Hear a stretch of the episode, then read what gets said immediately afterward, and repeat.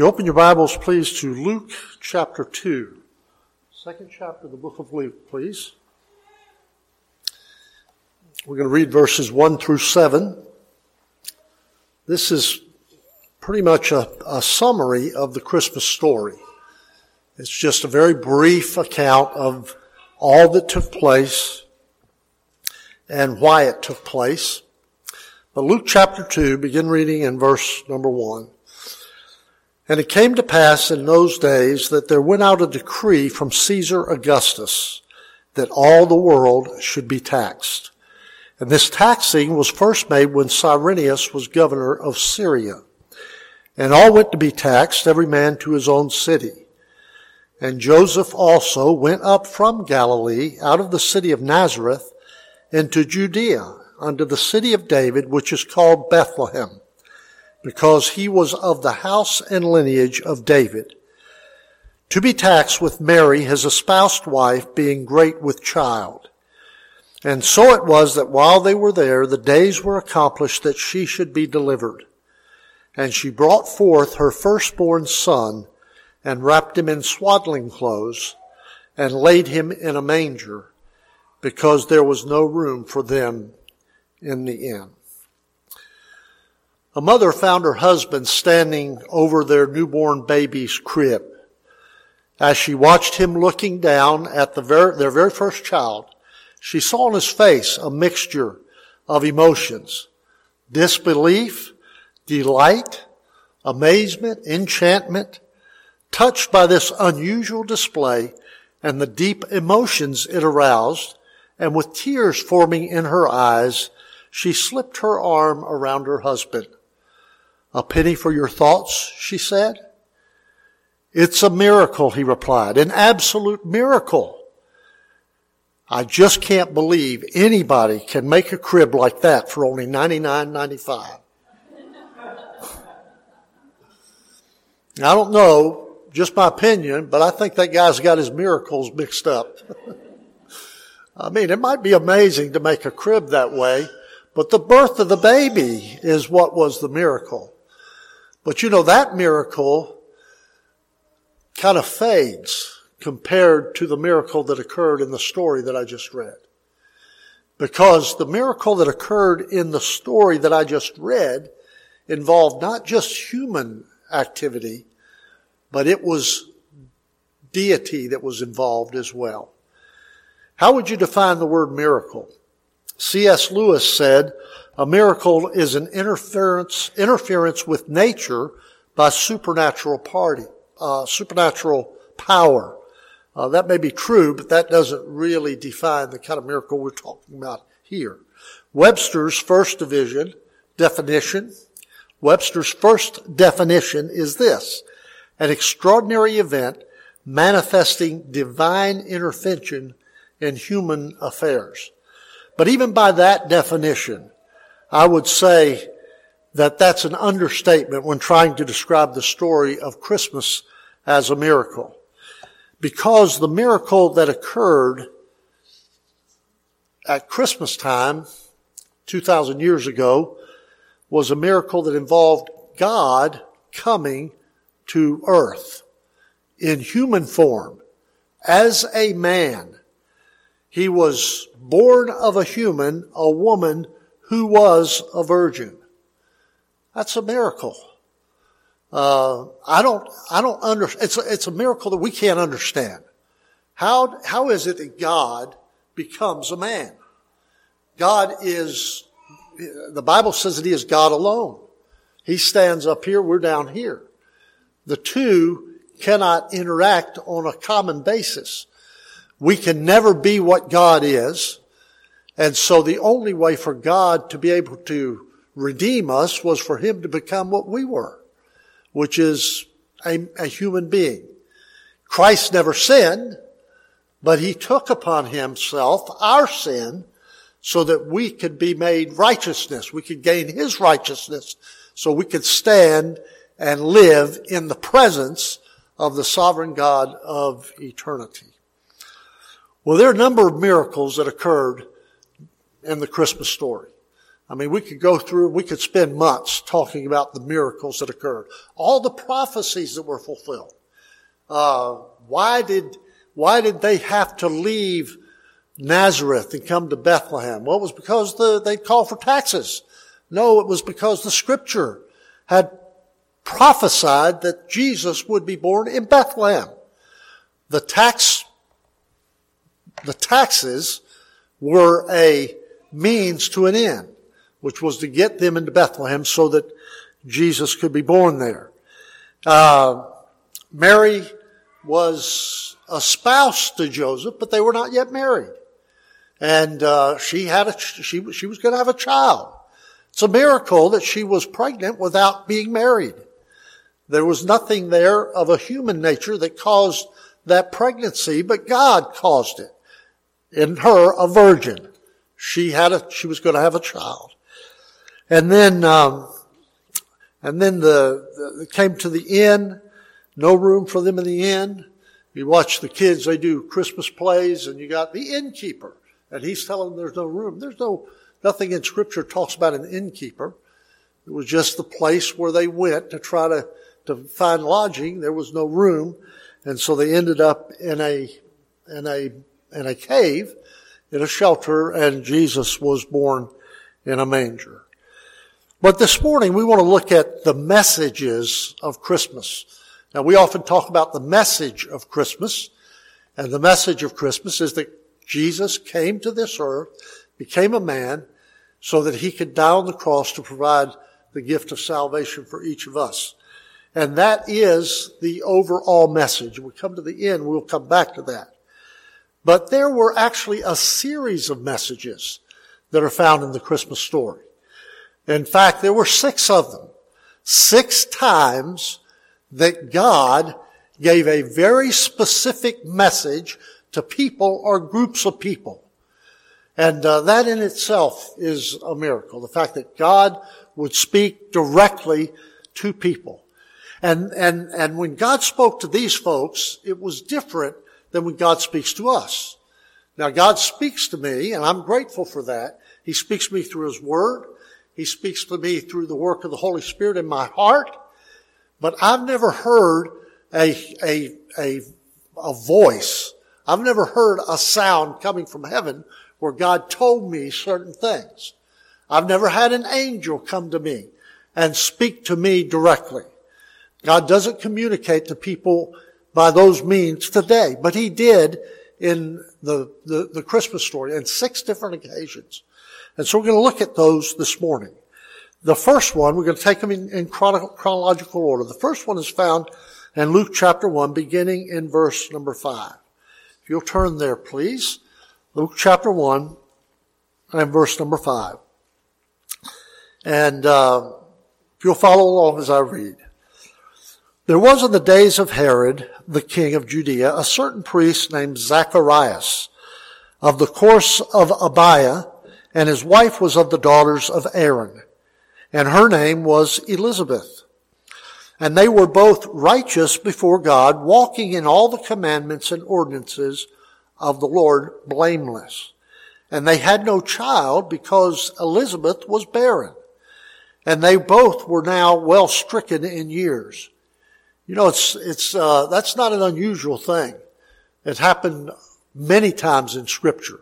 If you go back, look in the Old Testament, Sarah's wife, or Abraham's wife, Sarah, couldn't have a child until she got up uh, uh, way beyond the years of childbearing.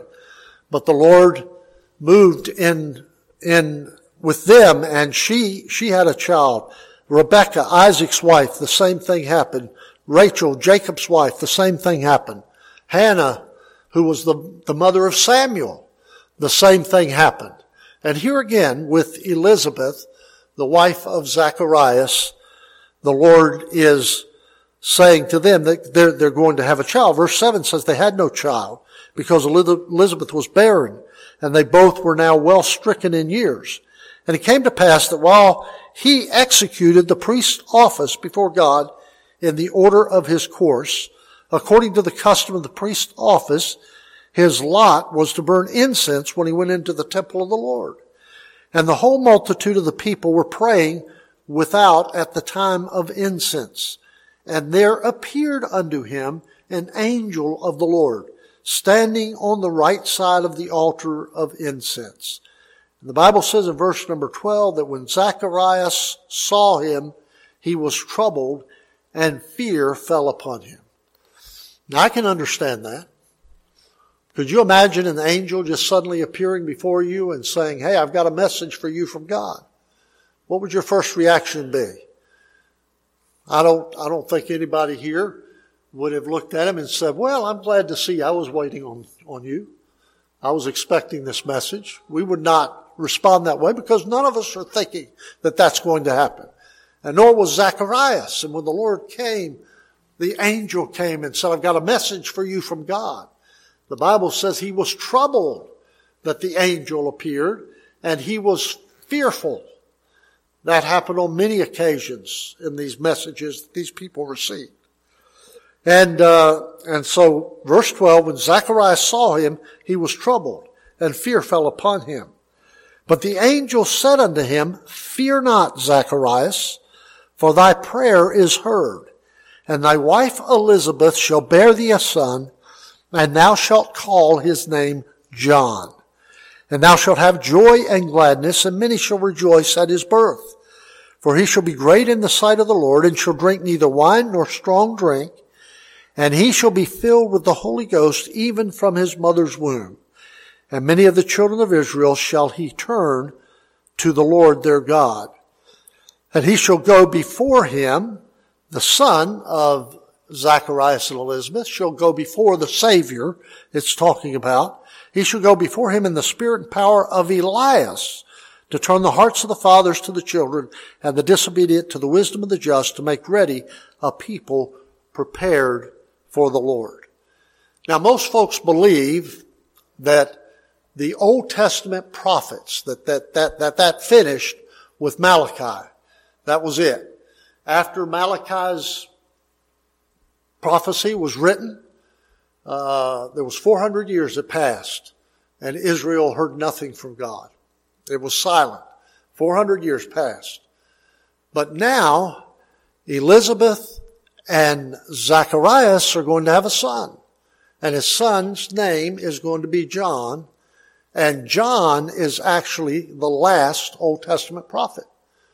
If you look again at verse number 17, it says, He shall go before him in the spirit and power of Elias to turn the hearts of the fathers to the children and the disobedient to the, to the wisdom of the just to make ready a people prepared for the Lord. Well, if you go back to the book of Malachi, you don't need to turn there, but Malachi chapter 4, the last three verses of Malachi say this, Remember ye the law of Moses my servant, which I commanded unto him in Horeb for all Israel, with the statutes and judgments. Behold, I will send you Elijah the prophet before the coming of the great and dreadful day of the Lord. And he shall turn the heart of the fathers to the children, and the heart of the children to their fathers, lest I come and smite the earth with a curse. The prophet John was a fulfillment, one fulfillment of that Old Testament prophecy. And he actually came to prophesy the coming of the Lord. He was born before Jesus was, and he was preaching that the the the uh, the Lord was going to come. And uh, and then as as Jesus got older, he prophesied that they should listen to the uh, uh to the Son of God. If you go over to chapter one and verse fifty-seven, it tells about the birth of John the Baptist. We won't take time to look at that, but uh, but the message came from the angel Gabriel to Zacharias, who was a priest who understood clearly the meaning of the sacrifices, and uh, and Israel received their communication from a prophet, and so this prophet John the Baptist was going to give this message that God intended for them to, to get regarding the coming of the Messiah. The message to Zacharias was a message of remembrance. In fact, the name Zacharias means Jehovah remembers. So God was saying through this message to Zacharias, I have not forgotten about you. 400 years have passed, but he's saying, I have not forgotten about you, and the prophecy is still true, and this, your, son, is going to prepare the way for the Messiah. The second message that we find that came to an individual is found also in Luke chapter 1, and it begins in verse number 26, and this is the message to Mary, the mother of the Lord Jesus. Notice beginning in verse 26. The Bible says, and in the sixth month, the angel Gabriel, Gabriel was sent from God unto the city of, the city of Galilee named Nazareth to a virgin espoused to a man whose name was Joseph of the house of David and the virgin's name was Mary. And the angel came in unto her and said, Hail thou that art highly, highly favored. The Lord is with thee. Blessed art thou among women. And when she saw him, she was troubled at his saying and cast in her mind what manner of salutation this should be. And the angel said unto her, Fear not, Mary, for thou hast found favor with God. And behold, thou shalt conceive in thy womb and shalt bring forth a son and shalt call his name Jesus. He shall be great and shall be called the Son of the Highest. And the Lord God shall give unto him the throne of his father David. And he shall reign over the house of Jacob forever, and of his kingdom there shall be no end. Then said Mary unto the angel, How shall this be, seeing I know not a man? The angel answered and said unto her, The Holy Ghost shall come upon thee, and the power of the highest shall overshadow thee. Therefore also that holy thing which shall be born of thee shall be called the Son of God. And behold, um, and behold, thy cousin Elizabeth, she hath also conceived a son in her old age, and this is the sixth month with her, who was called barren. For with God nothing shall be impossible. And Mary said, Behold the handmaid of the Lord, be it unto me according unto thy word. And the angel departed from her. So this message also came from the angel Gabriel. And he told her that she was going to have a child. Now there's nothing remarkable about that except for the fact that she was not yet married. She was espoused to Joseph, but she was not yet married. And all of a sudden she finds out that she is going to have a baby. Well, how could that be? Well, the child was to be conceived by the Holy Ghost. And the child would be called Jesus. That's important. Jesus is the Greek word, Greek form of the Hebrew name Joshua, which was a very common name in Israel. First man to bear that name was Moses' assistant, and his original name was Oshea. It's found in Numbers chapter 13 and verse 8. Moses, Moses changed it to Jehoshua, which means Jehovah is Savior. And that was found in Numbers chapter 13 and verse 16. It was later shortened to Joshua. Mary was to be the mother of the Jehovah Savior, the Messiah for whom Israel was looking. The message to Mary was a message of redemption. The message to Zacharias was a message of remembrance. Don't forget, God is still working in your lives. He's still on the throne. He's not, He's not forgotten about you. 400 years may have passed, but, but He's not done and He has not forgotten you. Then he, then, then Mary gets the, the message and, uh, and the message is, hey, the Messiah is coming.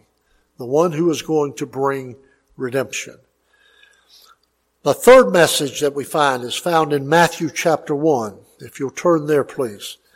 Matthew chapter 1. And this is the message that comes to Mary's espoused husband, Joseph. And this message comes from an angel by means of a dream. So, Matthew chapter 1, beginning in verse 18. Now the birth of Jesus Christ was on this wise. When as his mother Mary was espoused to Joseph, before they came together, she was found with child of the Holy Ghost. Then Joseph, her husband, being a just man and not, not willing to make her a public example, was minded to put her away privily. Now there's been a lot said about this situation. I mean, Joseph, Joseph finds out that this woman that he has a spouse to be married to, they are not yet married, but he finds out that this woman who he has uh, was engagement, but it was a little more than that. There was a commitment there beyond what we would call engagement. But, uh, but still, the marriage had not been consummated and she's going to have a baby. Uh, Joseph's first reaction was, well, we need to do something to take care of about this, you know, take care of it, put her away so that, so that there will not be any shame that comes upon her. And uh, he would have been he would have been justifying and saying, "I'm not going to go through with my marriage with our marriage. I'm not going to do that," uh, because those who were part of the the people around, people the public would have thought that she had been immoral. She had gotten involved in a in, a, in an immoral relationship. But uh, but Joseph was kind of in a precarious situation. He, uh, he wasn't sure about what to do. In Jewish society, what was happening would have been a great scandal. And Jews, Jewish law would have allowed Joseph to declare their promise of marriage to be null and void. But in verse number 20, the Bible says, while he thought on these things, behold, the angel of the Lord appeared unto him in a dream, saying, Joseph, Thou son of David, fear not to take unto thee Mary thy wife, for that which is conceived in her is of the Holy Ghost. And she shall bring forth a son, and thou shalt call his name Jesus, for he shall save his people from their sins. Now all this was done that might be fulfilled, which was spoken of the Lord by the prophet, saying, Behold, a virgin shall be with child, and shall bring forth a son. They shall call his name Emmanuel, which being interpreted is God with us. Then Joseph, being raised from sleep, did as the angel of the Lord had bidden him, and took unto him his wife, and knew her not until she had brought forth her firstborn son, and he called his name Jesus. Now the angel's message to Joseph came in three parts. The first part was that he was encouraged to ignore the world's reaction. The angel said unto him, fear not. You know, anytime the Lord speaks to us about something He wants us to do, our first reaction is often going to be fear, but we ought to remember that the Bible says that we're to fear not. We don't need to be afraid of what God is doing in our lives. It doesn't matter the situation or the circumstances involved. There's nothing fearful about being in the center of God's will and doing what God wants us to do. And Moses, I'm sorry, Joseph had to learn that lesson. And so the angel said, don't be afraid. I know it, I know it looks strange. I know things don't usually happen this way, but I can promise you that God is in control. He's the one doing this, and there's no need for you to be afraid. Ignore what the world thinks and do what God's telling you to do. Then he was informed that the child was conceived by the Holy Ghost and that his name would be called Jesus. And then he's told also that the baby would have a second name. And that second name is the name Emmanuel, which means God with us. So you have a message to Zacharias, which is one of remembrance. Don't, don't, don't, don't assume that I've forgotten about you. I'm still, I'm still in control and I'm still working in your life. That was a message for Israel of remembrance. The second one was a message of redemption uh, to Mary, the child that, that's going to be born to you is going to be the Savior of the world. The third message was one of reassurance to Joseph so that he could go ahead and do what God intended for him to do. And then there's a fourth message that we are very familiar with and is often depicted in Christmas plays, that kind of thing. It's found back in the book of Luke again and chapter 2. Turn to Luke chapter 2 again, where we were earlier.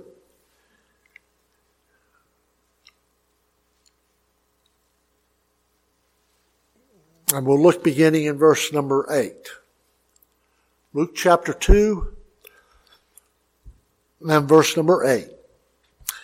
And there were in the same country shepherds abiding in the field, keeping watch over their flock by night.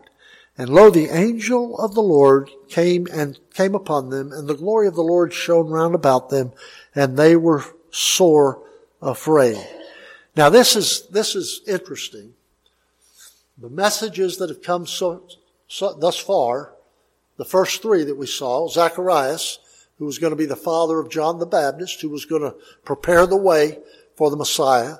The second message came to Mary, who was going to be the mother of the Messiah. Third message to Joseph, who was the father, human father of the Messiah. The fourth message comes for the first time to somebody who's not in, not actually involved in what's going to take place. And that is to shepherds abiding in the field. Isn't that interesting that the Lord chose to reveal what was going to happen to shepherds first. That was the first, that's the first people that he, that he let know about it other than the three that were actually involved in what was going on. So they came to the shepherds and, and we'll talk about why again in a moment. And, uh, and the Bible says that the shepherds were sore afraid. Verse number 10, and the angel said unto them, Fear not, for behold, I bring unto you good tidings of great joy, which shall be to all people. For unto you is born this day in the city of David a Savior, which is Christ the Lord. And this shall be a sign unto you. Ye shall find the babe wrapped in swaddling clothes and lying in a manger. And suddenly there was with the angel a multitude of the heavenly host praising God and saying, Glory to God in the highest, and on earth peace, goodwill toward men.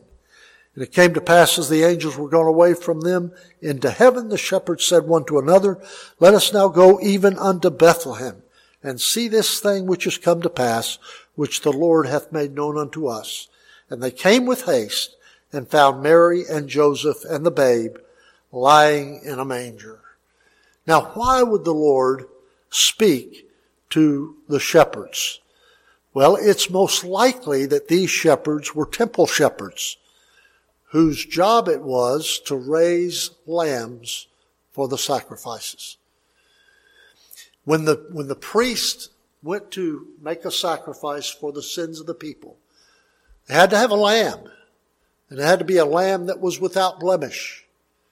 And it was the means of paying, it represented the payment of sin, payment for the debt of sin for mankind. And, uh, and so the temple shepherds of all people, the shepherds that raised the lambs and had to make sure that they were fit for sacrifice, they of all people would have understood clearly exactly what this was all about. And so when the, the angel explained that the Savior had been born, they would know that that person, that one who was born, was the Lamb of God who had been prophesied who was going to come to take away the sins of the world. So this message, this fourth message, was to shepherds. First public, public announcement that, that Jesus had come, the birth of the Son of God. And it was to them a message of revelation. The prophecy that Israel's been looking forward to has been fulfilled. The, the, the Son of God has come. Then the fifth message was to another group of people, and this is found back in Matthew chapter 2. So we're flipping back and forth a bit, but if you'll turn back to Matthew chapter 2, beginning in verse number 1. Matthew chapter 2, verse number 1, it says, Now when Jesus was born in Bethlehem of Judea, in the days of Herod the king, behold, there came wise men from the east to Jerusalem, saying, Where is he that is born king of the Jews? For we have seen his star in the east and are come to worship him. When Herod the king had heard these things, he was troubled and all Jerusalem with it. So it's interesting. The wise men were not troubled, but this time it's Herod who was troubled because the message that had been had gone out was he was to be king of the Jews. And Herod, Herod was a was a a wicked king. He was a very insecure king and he was afraid of the possibility of this Messiah coming and, and becoming a threat to his throne. And uh, I think Pastor Ham mentioned earlier that he actually had some of his children killed to protect himself from someone who was going to to be a threat to his throne, and that was Herod. That's that's the way he was responding. But the message to these wise men came in the form of a star. And it's interesting, you, you know, we have this every Christmas, somebody has this discussion about the, the nativity scene, you know, and they have, have shepherds there and, and then they have the wise men there. The wise men never came to see Jesus in the manger. It was later that they came and they brought unto him gifts. And, uh, but they brought the gifts because they understood who he was. He wasn't just a baby born in a manger. He was the one that was born to be king of the Jews. And they brought gifts unto him as royalty. They brought gifts unto him because they were worshiping the king. And uh, so the message of the Magi was a message of royalty. This this one who is born is of royal lineage. He's going to sit on the throne of David. He will be the king of the Jews. And then there's one last message that came, and this one's not usually included in the Christmas story, but to me it is one of the most wonderful stories in all of scripture. And it involves a man named Simeon, and it's found back in the book of Luke and chapter 2. If you'll turn back to Luke one more time, please. Luke chapter 2. And we're going to begin reading in verse number 25.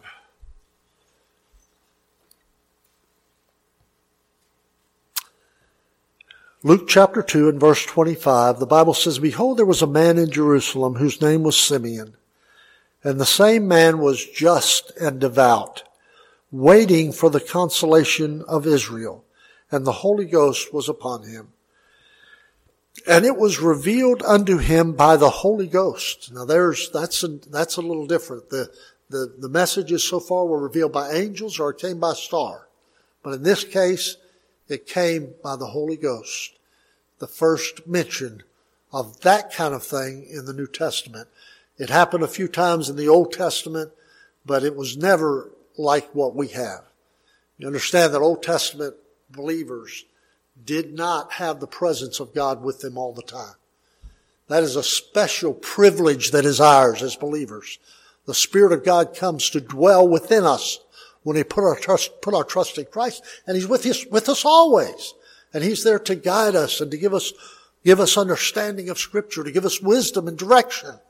And, uh, and, and the Bible says that He, that He intercedes for us uh, in uh, in ways that we don't understand, and that's a great blessing. That was not true of Old Testament believers, but in this situation, Simeon had the Lord. The Lord came and spoke to him through the Holy Ghost. Verse twenty six. It was revealed unto him by the Holy Ghost that he should not see death before he had seen the Lord's Christ. And he came by the Spirit into the temple. And when the parents brought in the child, Jesus, to do for him after the custom of the law, then took he him up in his arms and blessed God and said, Lord, now lettest thou thy servant depart in peace, according to thy word. For mine eyes have seen sal- thy salvation, which thou hast prepared before the face of all people, a light to lighten the Gentiles and the glory of the people Israel. And Joseph and his mother marveled at the things which were spoken of him. And Simeon blessed them and said unto Mary his mother, Behold, this child is set for the fall and rising again of many in Israel, and for a sign which will, shall be spoken against. Yes, sword shall pierce through thy own soul also, that the thoughts of many hearts may be revealed. For Simeon Simeon, this old man who was waiting for the consolation of Israel, who was waiting for Christ.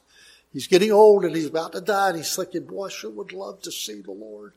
I would love to be aware of the fact that, that the Messiah had come and, uh, and he was waiting for the revelation of the promised Messiah. And he was given a promise that he would not die before he saw the Lord's Christ.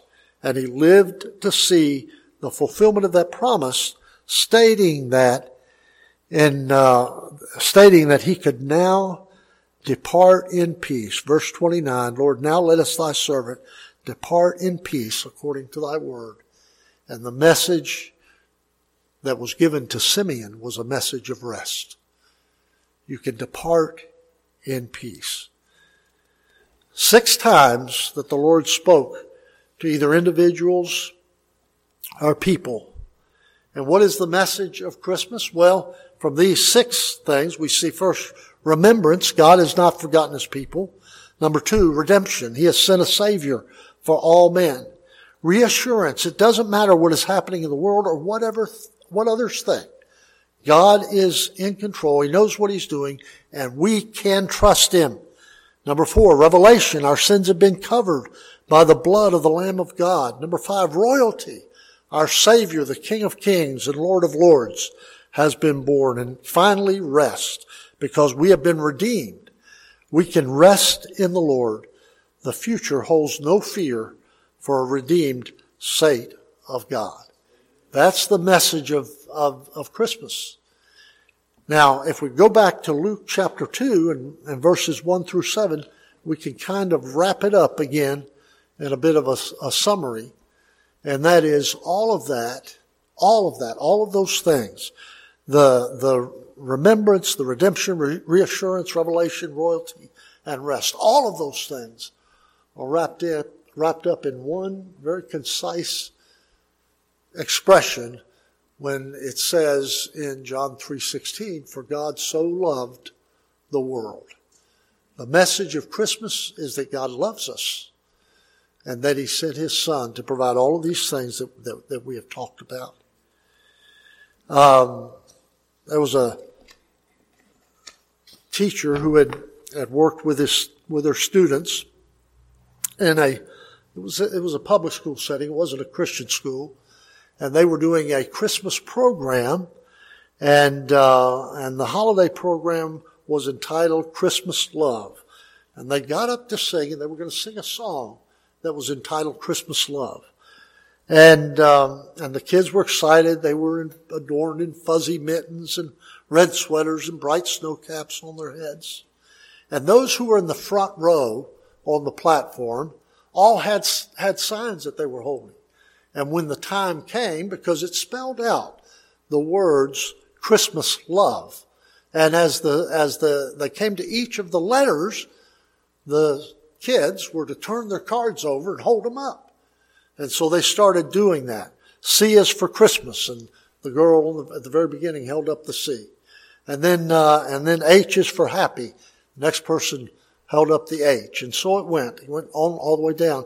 And everything was great until the child holding up the letter M got it mixed up. And they messed up. And when they turned their letter over, it was a W instead of an M.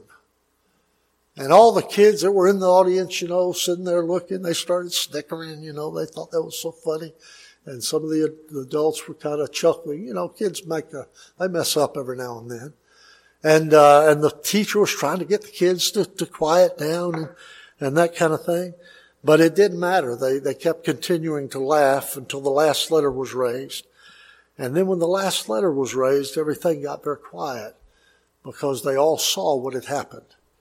Instead of it saying Christmas love, the message spelled out Christ was love because it was changed to W. Christ was love. That's the message of Christmas. Christ came because he loved us.